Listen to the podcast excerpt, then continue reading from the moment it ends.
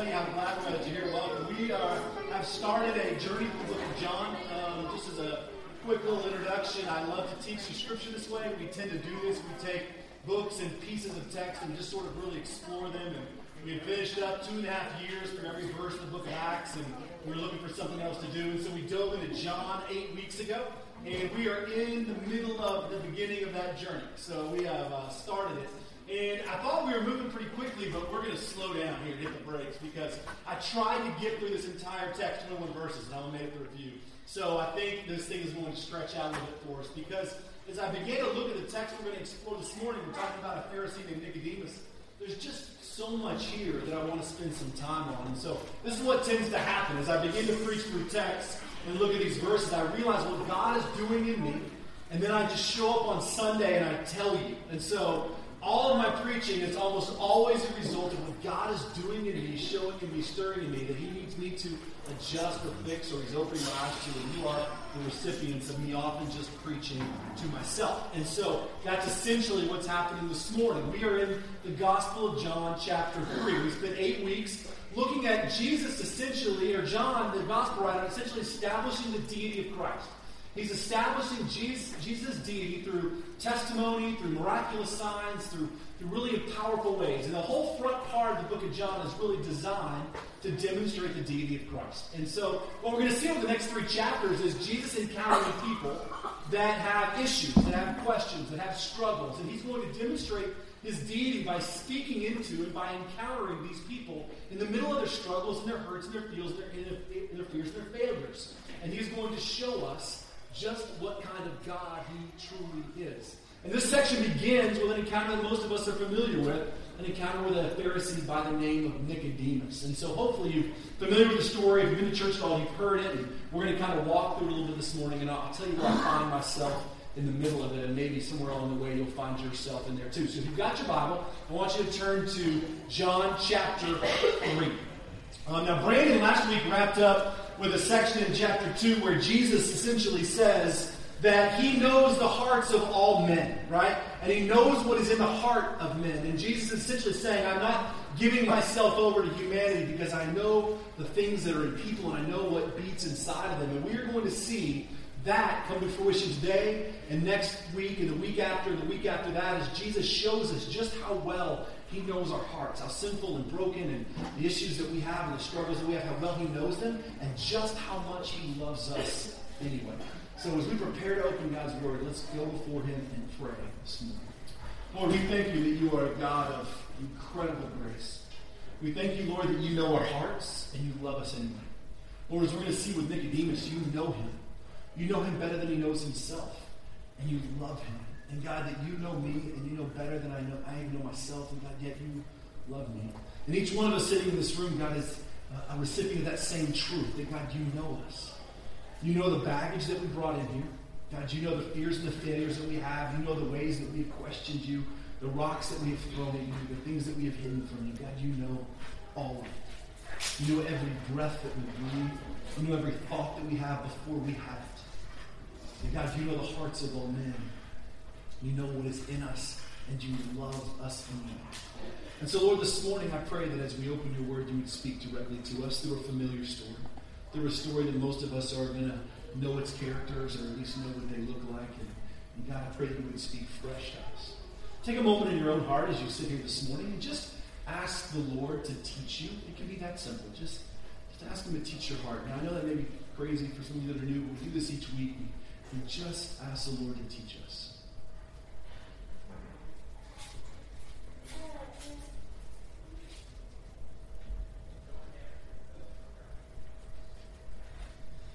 Take a moment and pray for someone beside you, um, in front of you, behind you. You gentlemen, we do this each week. We want to be in the habit of praying for other people. This whole thing on Sunday morning is not about you. We want to be a church that wants to see God in each other. And so just pray for that person. Pray that whatever they're walking with, the Lord will just meet them in the middle of it. Just pray for them.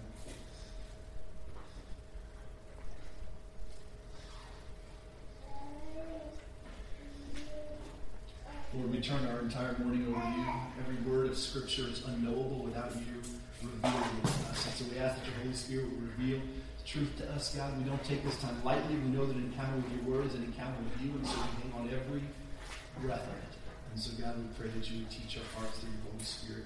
We ask this in Jesus' name. So we're into chapter 3. Jesus has done the miraculous of turning water into wine. Brandon talked last week about him clearing the temple. All of these things are Jesus' demonstration of his deity, kind of thrusting himself over Jewish customs. And now he's going to come into contact with the epitome of Jewish leadership, and he's going to begin expressing his deity through, the, through his relationships with people. We're going to see this unfold over the next few weeks and actually the next few chapters, however long that takes us. So uh, this is uh, John chapter 3. We'll go down through verse 9 this morning. Now, there was a man of the Pharisees named Nicodemus, a member of the Jewish ruling council. And he came to Jesus at night and he said, Rabbi, we know that you are a teacher who has come from God, for no one can perform the miraculous signs you are doing if God was not with him. In reply, Jesus declared, I tell you the truth, no one can see the kingdom of God unless he is born again. How can a man be born when he is old? Nicodemus asked. Surely he cannot enter a second time into his mother's womb to be born. Jesus answered, I tell you the truth, no one can enter the kingdom of God unless he is born of water and spirit. Flesh gives birth to flesh, but the spirit gives birth to spirit. You should not be surprised at my saying, You must be born again. The wind blows wherever it pleases. You hear its sound, but you cannot tell where it comes from or where it is going. So it is with everyone born of the Spirit. How can this be? Nicodemus asked. So my plan was to go ahead and get through 21 and explore this whole story, but but there's just too much incredible, too much incredible things, too many incredible things that are happening in this encounter that I, I can't walk past. And so I'm going to divide it into two sections, which will probably turn into three. I'm going to divide it into two, all right? And the first one, we're going to look at this encounter, we're going to unpack a little bit, and then next week we're going to unpack the theological impact in Jesus' answers and his response to Nicodemus. But I want to look at a little bit on the surface today at this encounter with Nicodemus and Jesus. And so, as the text opens, we know two things about this guy named Nicodemus. We know that he is a Pharisee, and we know that he is part of the Jewish ruling council. Right now, this is a review for any of you that have gone with Acts through us or done these other things. You know that there are five kind of major political parties at that time in the life of Israel. There were the Pharisees and the Sadducees and the scribes and the Essenes and the Zealots.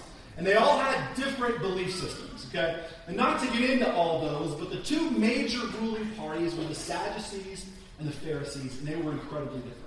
The Sadducees were aristocrats. They were born in the right families. They were pretty wealthy. They made up the majority of the seats on the Jewish ruling council, which is called the Sanhedrin. 70 or 71, depending on who you read and who you uh, kind of follow. But there were about 70 or 71 seats, and the Sadducees made up the majority of those. And they held the position of high priest and chief priest. The Pharisees were the keeper of the law. They were more of a working class, but they felt like they were a religious elite. They had devoted themselves to the study and the keeping of Scripture. They were in charge of keeping what they believed to be equally as important as Scripture, this section of text called the oral tradition, things that have been written down about Scripture. So, hey, what does it mean to keep a Sabbath? Well, the Pharisees had to find that out. You can do this, you can do that, you can't do this, you can't do that. They wrote that down and they kept it, and they were the self kind of proclaimed keepers of the law. And they wore their religiosity on their robes, literally. They would walk down the streets. They were keepers of this law. You could see it. They would pray on the street corners. It was very visible. The Pharisees are very famous because Jesus oftentimes found himself in quite a debate with the Pharisees over all kinds of legalistic stuff.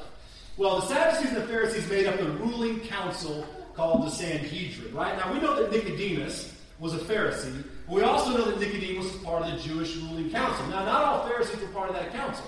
You had to be elected to be in there. There's only 70 of them. The majority of the seats were Sadducees, okay, and the rest were Pharisees. And there were a lot more Pharisees than there were seats on the, ruling, on the ruling council, the Sanhedrin. It's kind of like being a senator today in the uh, United States, right? There's not as many seats, and they were held for you know that special political kind of office. Uh, they made decisions, both religious and other, for all of Israel. And so Nicodemus, what we know is that he is a Pharisee, so he is a religious leader. He is a scholar of some kind, because next week we'll see Jesus going to address him as you are Israel's scholar or you are Israel's teacher. He's a very educated person. The Pharisees always were. They usually started about 13, going off to essentially his college. Um, we know this from all of our studies about Paul himself, who studied under uh, the greatest um, Pharisaical minds, and himself was a Pharisee. And so we know that Nicodemus is a Pharisee. He's a member of the Jewish ruling council. We also know that he came to Jesus at night, right? Now, a lot of speculation has been made about why uh, Nicodemus came to Jesus at night. But at the end of the day, it's all speculation. No one really knows. I've heard it said and heard it written that he came at night because he didn't want people to see him talking to Jesus. Or I also heard it wrote, somebody wrote it one time that said Jesus was such a busy guy during the day that if you didn't catch him at, at night, it would be interrupted. And, I mean, it's all just people making stuff up at that point in time because we have no idea. Maybe maybe Nicodemus had a haircut maybe not his beard, but his hair or something. I don't know. But anyway, he comes at night. It doesn't really matter. He shows up to Jesus at night, and he makes a statement to Jesus. Now, most of us who read this text think that, that Nicodemus comes with a question, but really Nicodemus comes with a statement. He says this Rabbi, we know that you are a teacher who has come from God, for no one could perform the miraculous signs you are doing if God was not with him. So Nicodemus shows up at night, wherever Jesus is. Maybe he's at a house, maybe he's standing on the street corner, and Nicodemus has a statement. Right? He has a statement. He says, Rabbi, or teacher, we using this plural thing here, saying most likely a few of us on this ruling council are somewhat in agreement that you are a special teacher, that you are a teacher from God, because no one could do the miraculous things that you do if God weren't with him. Essentially, what Nicodemus is saying is Jesus, Rabbi, teacher, you're like one of us, right? We just want you to know that. Like, we have a lot in common, right? The things that you do are from God. And, the, the Pharisees believed that they had not sinned, that they had perfectly kept the law, and that God's presence and God's blessing was on them. And essentially, Nicodemus makes a statement to Jesus where he says, I'm going to call you rabbi, which is what I am too, because God's presence is with you, because no one could do what you do if it wasn't. Right? Which seems like an odd thing to say. I think that, that Nicodemus came to Jesus with a question, right? Like, how do you have, have eternal life like the rich young ruler. But Nicodemus doesn't have a question. He just makes a statement. And Jesus replies in a really weird way, right? Because he seems to completely ignore what Nicodemus just said. And he says this I tell you the truth, no one can see the kingdom of God unless he is born again. Which has nothing to do with what Nicodemus just said. Nicodemus said, Hey, Jesus, teacher, rabbi, you're one of us. Like, you do things that God enables you to do. And Jesus says, No one can see the kingdom of God unless he is born again. And the Greek actually translates as, as that or as born from above. So no one can see God's kingdom unless he is born again or born from above. I'll talk more about that in a moment. And Nicodemus, of course, responds in this really kind of demeaning, weird way where he says, How can someone be born when they're old? What, they crawl back into their mother's womb? Now, I've actually heard messages preached that, that sort of focus on how dense Nicodemus must have been. Nicodemus isn't dumb, he's not dense. He's not even really asking a question. He's actually demonstrating his own sort of scholastic acumen by asking or kind of talking down to Jesus in a really sarcastic, rhetorical, non question question. Because everybody knows the answers to those questions. Born again, born from above, how can someone be born when they're old? Answer, you can't. Right? Surely you can't enter a second time into your mother's womb. That's not even a question, it's a statement with an exclamation point, which actually wasn't probably there. But it says, you can't crawl back into your mother's womb. I mean, it actually is, is a pretty arrogant and pretty demeaning statement to look at Jesus, who just who you just said was a teacher from God, right? And he says, You've got to be born again. And Nicodemus says, What do you crawl back into your mother? I mean, that's really the spirit in which he's asking this question. To which, of course, Jesus responds the way Jesus always responds. He doesn't demean or ridicule or kind of condemn Nicodemus. He just responds in truth. He says this I tell you the truth, no one can enter the kingdom of God unless he is born of water and spirit.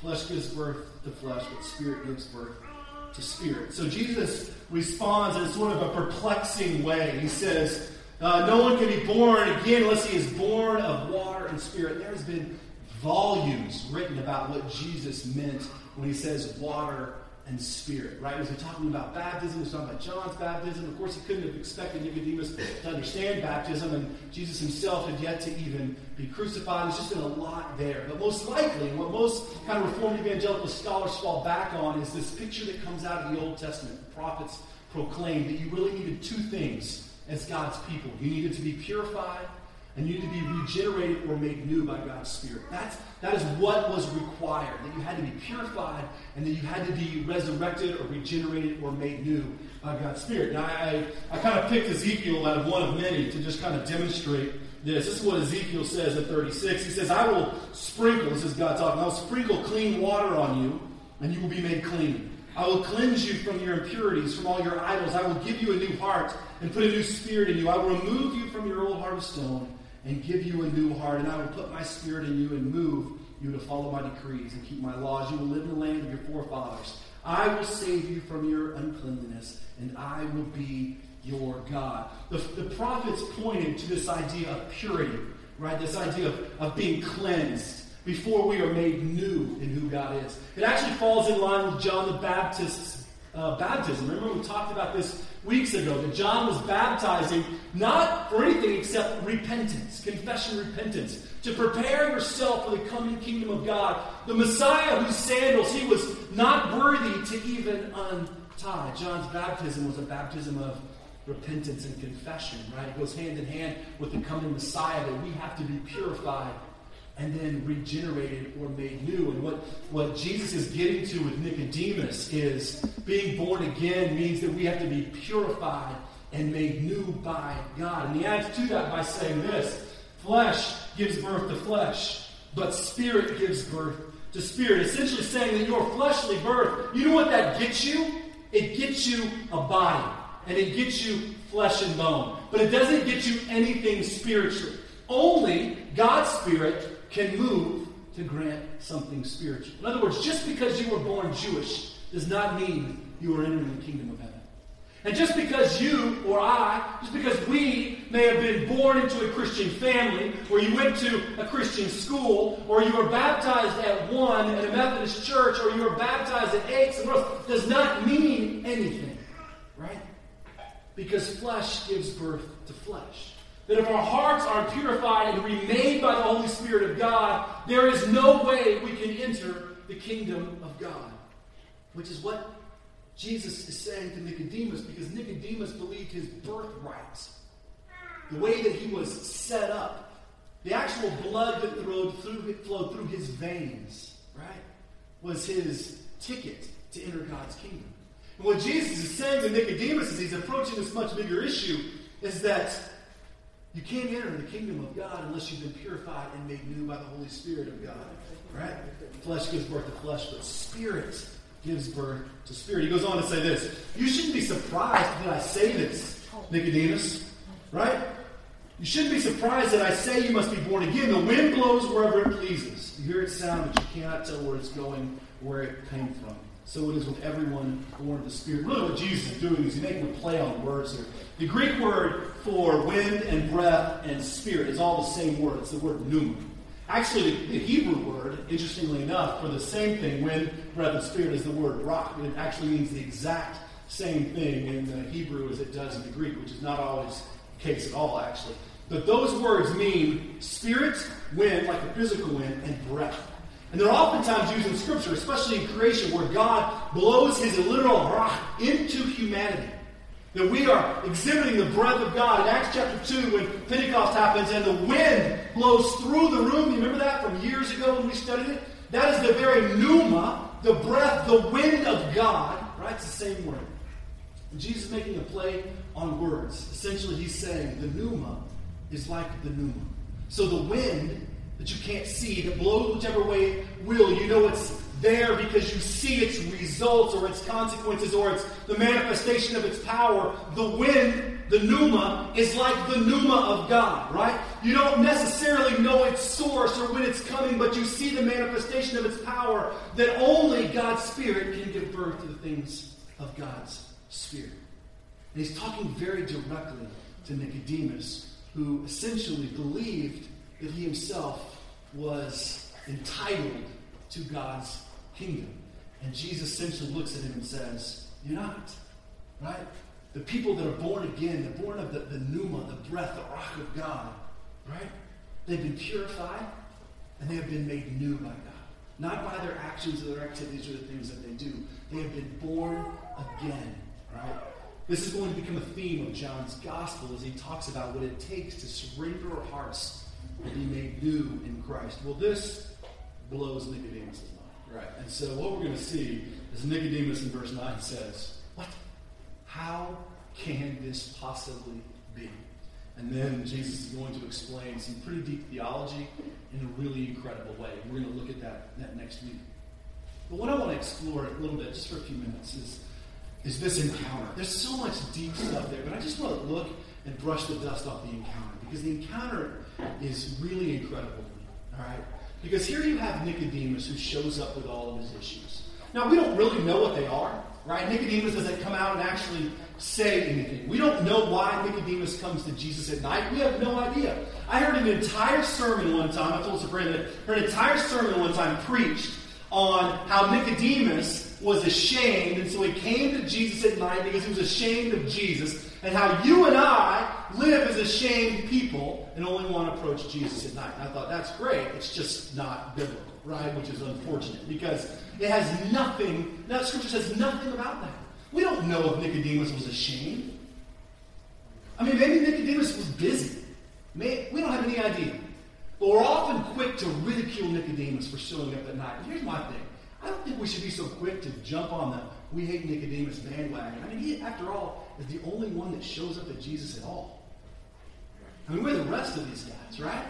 The fact that Nicodemus has something stirring in him, or he's the spokesperson for a group of people, says something about Nicodemus, that he has something in here that he needs to share with Jesus or address to Jesus, and he addresses it in the form of a statement, right? He actually is covering up something else, and Jesus knows exactly what it is. So Nicodemus shows up with all of his issues, whatever they are, veiled in whatever attempt they need to be veiled in, but he veils them in a statement. Teacher, man, you're great. You come from God. You're like us. That's what Nicodemus says. But something bigger is going on in Nicodemus' heart. And Jesus knows it. Why? Because Jesus knows Nicodemus. Right? Brandon left us there last week. Jesus knows the heart of all men, and he knows what's in their hearts. Jesus knows Nicodemus the same way that a few weeks ago he knew Nathaniel.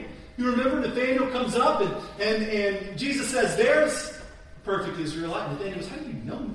He goes, I knew you before you even came over. You were sitting under the fig tree. He knew Nathaniel. We're going to see in a couple weeks that he knows the woman at the well. Before she even utters a statement about her past, he is going to tell her everything about her. That Jesus knows hearts. And he knew Nicodemus. And he knew Nicodemus' bigger issues.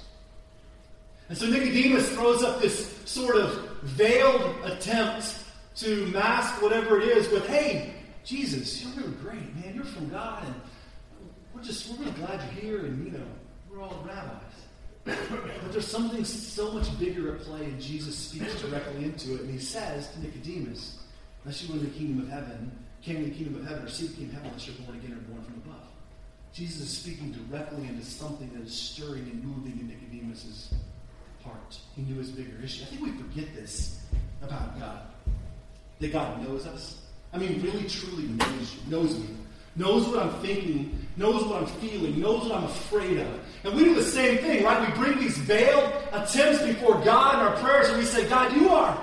You are great and you are good and you are all these things. But in my heart, I'm saying, Why have you done this? Or where are you? Or in my heart, I'm going, Are you even real? And we have all these things that echo through us. And we cover them with these veiled attempts to come before God with something that we think he wants to hear, which is God, I've been trying, or God, you know, I've been busy, or God, I'm doing my best, or God, you're really great. But in our hearts, we're questioning his goodness, his faithfulness, his provision, his move, who he is. God knows all of those things. And I find myself kind of wrapped up in this place oftentimes, making excuses before God for my own fears and failures and shortcomings. Nicodemus shows up in all of his issues. They're veiled, like me, they're veiled. And Jesus sees right through them. And he speaks directly to the heart. Jesus sees through your stuff. He just does. He just knows you. He sees through whatever sort of show you're putting on for the world, right? Whatever sort of wall and protection, little hedge you've built with its pretty pictures about your life and marriage and stuff and things, Jesus sees through all. And he oftentimes speaks directly into that place. So, how does Nicodemus respond when Jesus speaks directly into it, which is really awesome? Right? Nicodemus responds with selfish arrogance, which is me. So here's the deal. I think it's a little bit harsh. All right, maybe maybe it's a little bit much, but that's what I see. Jesus says Nicodemus comes with his issues, his statement about how great Jesus is, and he's a good teacher, and he's from God. And then Jesus speaks into the heart of the matter, saying, You can't enter the kingdom of heaven unless you're born of God, born above, born again. And how does Nicodemus respond? He responds by saying, Are you an idiot? Which is essentially what's wrapped up in his words. What are you, born when you're old? Can you see a grown man crawling into his mother's womb? No, Jesus. Which is what he's doing. He's exercising. He knows better. I hear what you're saying, but I know better. I'm smarter than that. No one's born again. I've spent my life studying things. I know that's not how anatomy works. So, what are you saying? Old people, they get born a second time? That's dumb. It's never happened. And no one's crawling back into their mother's womb. I mean, that is what Nicodemus is saying to Jesus. He's essentially saying, I know better. And in that moment, as I was reading this text, I realized I am Nicodemus. I often tell God that I know better. God, I am on board with your plan as long as it's on board with mine. God often speaks into my heart. He often shares. He often leads me. And I often demonstrate to him through my actions that I know better. I hear you, but Lord, what if we did this? Or what if I just tried one more time on my own? Or what? I'm just going to do this because surely you don't mean that. Because I don't want to let go of, or I don't want to trust, or I don't want to put myself completely into his hands. Why? Because I know better. I am Nicodemus. We wear religious robes, we say all the right things, we show up in all the right places, and then the God that we proclaim is a really great teacher, when he teaches, we call him an idiot. Now, of course, none of us are that brash. We'd never say that because we don't feel that, but our words betray our hearts. Tell God how great He is and how much I love Him and how much I trust Him. And When He tells me, Great, trust me, I say, I'm, I'm good. I was just sort of, I thought you wanted to hear that. But I don't know how to do that. So I'm just going to stick with what I know, which is that's impossible. That's what Nicodemus is saying. Basically says, Jesus, you're the best teacher. You're from God. And Jesus says something really amazing, and Nicodemus says, but you don't know what you're talking about. Which is essentially what we do to God every single time. We lay our life before Him, and He calls us into something, and we don't go. I hear you, I love you, but I don't trust you. I trust me. I feel safer here. And we respond, right, to Jesus knowing our deeper heart with selfish arrogance. And when you realize that, and it's a world changer. Because as I was reading this, I found myself so much in this text and so much wanted to look at Nicodemus and just go, dude, what's wrong with you? And then I find myself going, what's wrong with me? So, of course, how does Jesus respond? So, Nicodemus shows up with issues. Jesus knows his heart. Nicodemus responds the way he does. How does Jesus respond? Well, Jesus responds the way he always does, with truth and love. He doesn't demean or ridicule Nicodemus, right? He goes on just to say, let me tell you the truth. Right? Let me tell you the truth. And he explains how these things work. And in a moment, next week you'll see, he's going to explain just how much he loves humanity. John 3.16, right? For God so loved the world that he gave his one and only Son. Whoever believes in him shall never have eternal life. He's going to explain in deep truth his incredible, incredible redeeming love. for humanity. And the direct face of Nicodemus selfish arrogance. Jesus is going to say, But I love you. You know what I find really amazing is that something happens in Nicodemus. We don't see it here. We actually don't see it again until John chapter 19. So John chapter 19 rolls around, right? The very end of the book. Jesus has been betrayed. And we'll pull out section uh, Jesus has been betrayed. He has been handed over. He has been crucified. He has been killed. And he is dead. And this is what happens in John chapter 19. Later that day, Joseph of Arimathea asked Pilate. So he goes directly to Pontius Pilate. And he asks him for the body of Jesus. Now, Joseph was a disciple of Jesus, but secretly because he feared the Jews. With Pilate's permission, he came and took the body away. He was accompanied by Nicodemus, the man who earlier had visited Jesus at night. Nicodemus brought a mixture of myrrh and aloes, about 75 pounds worth. Taking Jesus' body, the two of them wrapped it with spices and strips of linen, was with accordance with Jewish burial customs. And they placed in the place where Jesus was crucified, there was a garden. In the garden there was a new tomb in which no one had ever been laid. And because it was the Jewish day of preparation, and the tomb was nearby, they laid Jesus there. So you know where Nicodemus shows back up?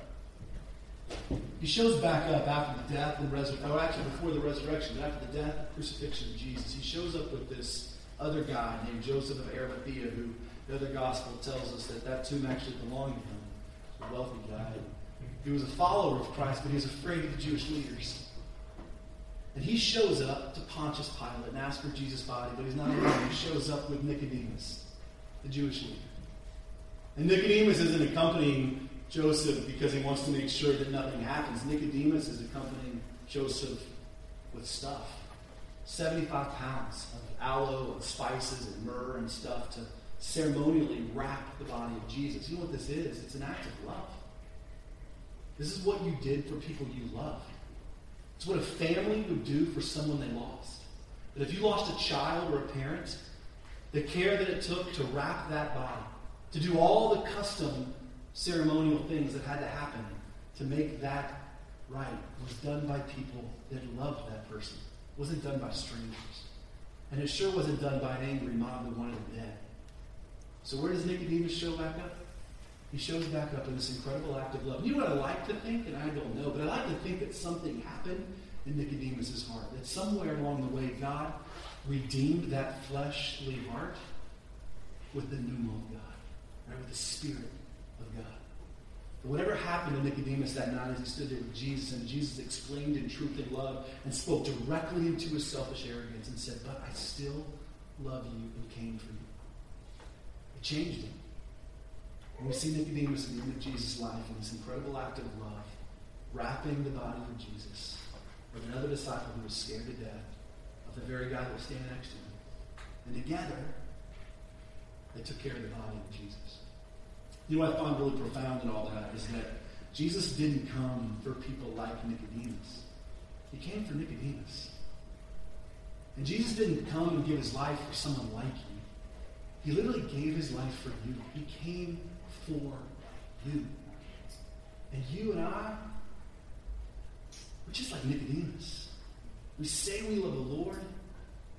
He speaks into our deeper issues, and we tell him we know better. And his response is always the same I love you anyway, because I have come for you. Whatever you're posturing up before the Lord today, whatever kind of walls you've thrown up, whatever way Jesus is speaking to different issues in your life, whatever way you've told him you know better, drop those walls. this is the God of the universe, whose ruach fills your very lungs, whose pneuma has blown into your life to take your fleshly heart and redeem it for his spiritual rebirth. Because he loves you and he came for you. Let's pray. God, we thank you for the opportunity to gather here today. Thank you for the truth of your word and this timeless. Lord, I know that those words mean many different things to different people, but they mean a lot to me because I see myself so wrapped up in there, imperfect and broken and fearful and lack trust and all those things that you call from me. And I look at you and I say, God, I just don't know. I know better. I know there are people sitting out here today, God, that feel the exact same way. Someone who would say it out loud and The truth is, is that God, we, we veil our attempts to tell you we love you with our fears and well-crafted prayers and statements that are showing up at church and all those things that mean literally nothing if we won't give you our heart. And so, God, instead of demeaning and ridiculing us and berating us, you just love us anyway. And you just speak truth into the heart of our hearts, into the hardness of our soul. You speak truth and love. And God, I pray along the way that it just change me. Would change us. I could change Nicodemus. That God, the pneuma is like the pneuma, that your breath is what gives life. And that it blows, and it does what you will, in the way in which you will do it. And it can only be move of yours. So, Lord, as I close our time in worship, I pray that you would stir our hearts and let us sing to you, the God who gives new life, the God who meets us in the middle of our issues, the God who lets us approach at night, whether we're ashamed or not, the God that lets us come before and throw our questions, the God who lets us lead with our arrogance, and the God who speaks truth and love into the middle of it every single time. God, that we would worship we ask this in Jesus' name, our resurrected Savior and our Redeemer. Amen. We'd love for you to use our prayer team, take advantage of them, let them pray for you as we close our time of worship today. Let's stand.